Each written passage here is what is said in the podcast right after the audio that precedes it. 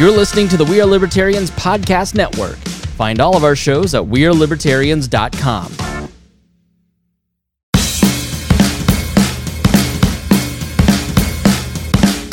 Welcome to We Are Libertarians Daily. My name is Chris Spangle, and this is a special Sunday edition of uh, We Are Libertarians Daily. But with a big election coming up in just a couple days, we're putting out as much content as we possibly can.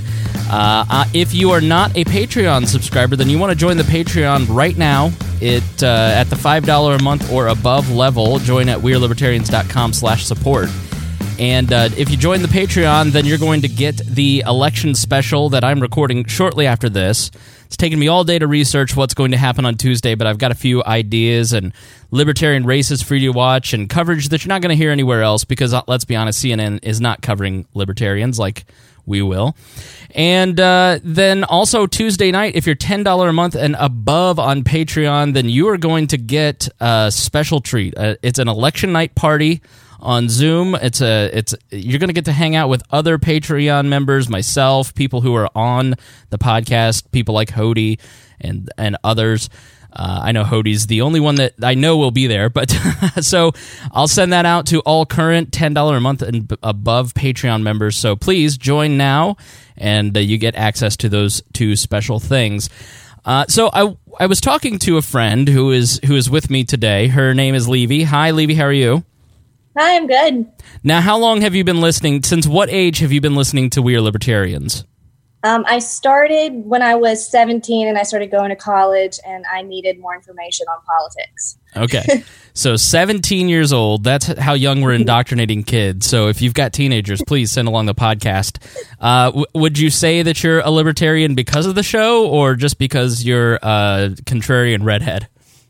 No, I wouldn't say because of the show. Um, my brother is very libertarian, and so he influenced a lot of my thinking. But um, yeah, I definitely learned a lot through We Are Libertarian, so that's good. So we um, were talking. She's like, "Have you seen this ad?" And uh, she lives down in Georgia, and there's a governor's race happening in Georgia that I think really typifies kind of where we're heading in America. And it's it's a dead even race between Democrat Stacey Abrams, who is vying to be the first black female governor in the in the nation in America's history, versus Brian Kemp, who is running to be uh, Roy, Roy Moore 2.0, and now now with 100% less child accusations. Uh, so she sent me this ad, and I was like, "What the heck?" So listen to this ad. This is just uh, the Republican Party in 2018. I'm Brian Kemp. I'm so conservative. I blow up government spending. I own guns that no one's taking away. My chainsaw's ready to rip up some regulations. I got a big truck just in case I need to round up criminal illegals and take them home myself. Yep, I just said that. I'm Brian Kemp. If you want a politically incorrect conservative, that's me. Now, how often are you seeing this ad down in Georgia? Um, pretty often. Yeah, it's it's everywhere. I see. This is I. I said the worst part about Donald Trump. I said this in 2016 is not that Donald Trump will be president, but that for the rest of time, Donald Trump will be copied by people, and we'll see people who are bad at being Donald Trump being Donald Trump, and that's sort of a. It's kind of a funny ad, but yeah, I mean he's trying to be as offensive as he can get away with. Uh, now he's yeah. he's the current Secretary of State, and uh, let let me see here. I lost my uh, show notes here that I was just looking at. Uh, now he was the uh, he is the Secretary of State, and Stacey Abrams was the former. I think she was the ma- majority leader. Let me pull this up. Uh, do you know? Do you have any idea what she did down there? No, I don't. See, I'm sorry. Gen, Gen Z. This is what's wrong with Gen Z people. um. Uh, well, I had the link up and then I lost it. So give me just like one second here. So, but the race has sort of taken on a very uh, intense tone because it's tied, and uh, it's amazing that it's tied because Stacey Abrams is essentially like a Bernie Sanders liberal. Um, she's the 44 year old former state house min- minority leader, uh, and she's trying to run to the left. Um, and then uh, that ad, uh, the Democratic Governors Association said Brian Kemp spent $2 million of his own money defin- defining himself better than we could. Uh, Kemp said he'd signed religious freedom legislation vetoed by Deal, Nathan Deal, the current governor that's uh, not able to run again, that would have allowed faith based institutions to deny services to gay, lesbian, bisexual, and transgender community. Uh, and Georgia Democrats seek a striking parallel to North Carolina, where where backlash over the state's bathroom bill requiring people to use the facility that matches their assigned gender helped cost GOP Governor Pat McCrory his election in 2016 uh, his reelection. The campaign against Kemp will be that extreme cultural com- conservatism is bad for business. We saw this here in Indiana when uh, the RFRA happened. A bunch of people like Salesforce threatened to pull out. But Abrams remains an underdog simply because of the uphill math. She'll need to yield record African American turnout while convincing significant portions of suburban white voters outside of met- metropolitan Atlanta to abandon their Republican roots. Um, they also have to get over 50% of the vote, which there is a libertarian in the race named Ted Metz, and uh, he could cost either one of these candidates or both of them a 50% majority, which means they'd go into runoff between the two of them and they'd have to have a second runoff. Again, that was from U.S. News and World Report. Now, so the what is the temperature like down in Georgia when you've got for the first time probably in your state's history or at least in our memory a really hardcore Bernie Sanders type Democrat and a Donald Trump super hardcore conservative Tea Party type nut job guy. I mean, what is the temperature there as you're down living in Georgia? And we should say you're down sort of towards Mississippi, towards uh, the Gulf. You're not anywhere near Atlanta. Yeah, I would say that it's um, hostile a little bit. I've, I mean, which I'm young, but I've never seen such division between people. Um, if you know, you're just demonized if you're on one side or the other. Um, so I, I don't really know what to say about that. Well, tell us the story about what happened at school last week. Okay, so I guess I should clarify that um, I'm in the art department, and so despite me being like a very um, conservative, like backwoods area, um, I live in like a very liberal environment within the art department. So um, my professors and everyone like usually knows that I vote libertarian. During one of my uh, studio classes, one of uh, my professors came in and asked me. She has her um, educators for Stacey Abrams button on, and she comes in and asks me who I'm voting for, and um, and I said, I think you know the answer for that, and she said, don't don't tell me you're voting third party, and I said, I mean, I can't vote for either of the other candidates. And you know, she just starts telling me that I'm throwing away my vote, and I told her calmly, you know, that I wasn't, and she just called bullshit on that, and you know, started trying to tell me like why it was so important that I vote for Stacey Abrams. And she kind of a little bit lost her mind for a couple minutes. Um, but like you can't talk to someone who's so emotionally tied to their voting. Like you can't have a logical discussion with them. So um, you know, I just told her I didn't want to discuss it any further. And the next day, she came back and apologized to me because she got um, so extreme. Because she realized she could probably get fired for that. Well, she's I mean, on the yeah. left, so she can't. But um, yeah, that that is a, was an amazing story. I couldn't believe that. Like she targeted how many other classmates were in the room? Um, probably like twelve of us. Oh. Not a whole. Lot. Were you like super embarrassed? No, I've had these discussions with her for four years now, three or four years. So yeah, she's um, she likes to call me out, but uh, I don't know yeah, it it wasn't it wasn't too bad. Like I wasn't embarrassed, but she knew my answer. So so it was kind of playful, or was she like? I mean, no, no. I mean, it was. She's very very passionate, and um, me and her actually like close because we um, we care like about a lot of the same issues, and we're both very passionate people. We just go very different routes um, to help people, and and uh, so that's where we split off. And um, she's just very passionate, and I know she's she does it out of love but I just can't reason with that. Yeah, well, I imagine a lot of I, I we kind of talked about this the other day after this happened. being liberal, especially amongst your age group, and and it's this way on the on the conservative side. If you're wearing a MAGA hat, it's it's sort of fashion. It's not really backed up by any Oh, kind for of ideology. You're wearing the D or the R just like you'd wear a necklace. Like you're just trying mm-hmm. to show off your fashion. Yeah. And I don't know, like that's what I want to tell people when they ask me like why am I voting libertarian? It's like it's not an easy choice. I'm going like against the current here and I'm having to do so much more research on um on my end than they're doing. You know, they're just going with the with like the common trends and like voting democratic because it feels good and you know, I would I wish I could do that, but I can't. Like my convictions won't let me. So yeah, that's where I land. Yeah, and so it is. It, all these people who make the wasted vote argument, it's it, it, it's like it'd be so much easier to be a Republican or a Democrat. It just be it'd just be so much easier to just fit in and not have Yeah. to put up with this bull crap. yeah that's that's for sure but i wanted to tell her like you know if it's if it's a wasted vote why like why are you making such a fuss about it like clearly it's not it's making an impact that you don't want um Let me ask you this. So, and, and it is funny to see Democrats making the wasted vote argument now, but um, in that race in particular, there was some exit polling uh, that actually was provided by a friend of yours who was trying to shame me for voting third party, and he's a Georgia kid, Georgia Republican.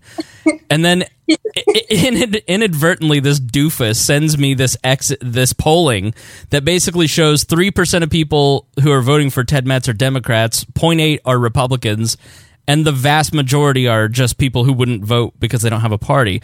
So, Exactly, yeah. so Demo- libertarians are actually polling more from Stacey Abrams, but it's but it's all, less than five percent of Ted Metz's voters have a have a party identification as R or D, so it's very negligible. But if if your beliefs being exactly the same, if Ted Metz weren't in this race, would you cast a vote for one of the other for one of the other two candidates? i don't think i would i wouldn't vote i don't um yeah i wouldn't vote And see that right there is the wasted vote argument completely destroyed. Every piece of empirical evidence about wasted votes show exactly what we're seeing here, which is even though Levy culturally is liberal and you're probably fiscally conservative, you're still Yeah. not going to vote for one of the other two candidates. You're just glad that it, the increased choice allows you to increase the vote. People who vote libertarian just wouldn't vote otherwise. Yeah i agree because i would i would not go out and vote for either one of them I, I mean, even in your age group and being a young white female, like it's almost expected that you're supposed to be liberal, though, right? Um, you know, it's hard because of this area. Um, a lot of my friends are liberal, um, but I see just as many people who I'm not friends with. Um, you know, like huge Trump supporters, and you know, like the sons and daughters of like farmers locally. Like, you know, they're fully on board the Kemp train. But most of, I mean, I would say all of my like social circles are, are very much so liberal. So Yeah, and and in terms of your your group, like, because you would think rural Georgia there wouldn't be that many hardcore liberal people, but is there anybody mm-hmm. even in the middle? Oh, I I I wouldn't say. I mean, I don't. You know, they're they're all about like the free college train, and uh, it's very very liberal. Yeah. yeah. So then you go to your house and see your parents, and then what happened there? Um. Well, I'm terrible about making jokes that are ill timed and not funny to anyone but me. But um, yeah, I mean, I just just my my father was encouraging us to like get out and vote. Um, and because it was a very tight race, and he was you know stressed and um, and so I just said that I was gonna I was gonna go vote Abrams, and uh, all hell broke loose. What but um, What does it mean that no. all hell broke loose? I mean, he he just like he he's uh he just said no no no no no no. We're not gonna we're not gonna you're, you're not gonna vote. You're not mm, mm, you're not gonna get out there. You're not gonna you, you, you can't vote if you're gonna do that. Mm, I, I don't think so. Levy you better not. You better not then we immediately prayed over our, our dinner. So here you are you you know you're kind of stuck as a and, and the reason i wanted to kind of tell these two stories is that i think it's very indicative of what a lot of libertarians are feeling right now. A lot of younger libertarians especially around levy's age this is their first election. This is the first time they're experiencing how do i put it I guess nihilism might be the word. Like it's it's almost sometimes you feel like the Joker, uh, the Heath Ledger Joker, where you're like, I don't care if it all burns or not. And so you mm. see these two people who are very passionate about being wrong on either side, and you're just yeah. like, I just a I care a lot, but I also don't care at all. I mean, the how do you how would you describe being I, mean, you you were uh, paying attention. Were you paying attention in 2016 at all, or is this kind of the first election where it's like no? Really I mean, yeah, I definitely was. Um, not. I became super discouraged after the 2016 election. For some reason, I sort of fell fell off, you know, and I didn't pay attention much after that. But yeah, I was definitely keeping up then. So, like, what what's the kind of the the feeling that you have kind of stuck between these two worlds? Um, I just don't see. It makes me honestly, I get sad a lot just seeing people um, think that like the government is going to save them, and that's like their religion. And I don't like that everyone's identity is wrapped up in the party that they vote for, and that's just really discouraging for me because that's not on the government. You know, that's on like people to help people, and it's not the government's job. And so that it's just discouraging, honestly. Yeah. Yeah, I think being a libertarian a lot of times can be discouraging, but there are a couple of facts that uh, in this in the show I'll give people a preview of the uh, bonus episode that I'm doing on the elections. So you know when I started Levy, uh, here's some encouragement. When I started in uh, in the with the Libertarian Party of Indiana in 2008, you couldn't you had to explain the word libertarian before you could even tell people about your candidate because people just didn't know that there was a third party choice. They didn't understand the word they didn't understand that uh, there was a third choice on the ballot, and they thought it was a wasted vote if they knew about it, and uh, that was a very prevalent argument. And so our Senate candidate would usually get one or two percent here in Indiana. Well, Lucy Brenton is probably going. She got five percent in 2016. Yes, 2016, and in 2018, she's probably going to get six percent. So we've gone from one or two percent to six percent. The president of the United States tweeted about her last night. uh, the Democrats are sending mailers on her behalf, trying to promote and raise her name ID, so that uh, that people will. Um, what are you doing? You're flicking something. It's not me. Oh, it's on your end. That's weird. Uh, so, so let me mute you just in case. Let's see. Uh, and so then uh, now they're trying to raise her name ID, so it could be even upwards of seven percent, maybe. So you've got this uh, instance where you have uh, increased vote totals in the same race over a period of time. Gary Johnson in 2012, he had uh, one percent of the vote. 2016, he has three percent of the vote, which doesn't sound like a lot, but you have to understand the the uh, the amount of sheer growth and name ID that it takes to raise 2% in a Senate race is absolutely stunning.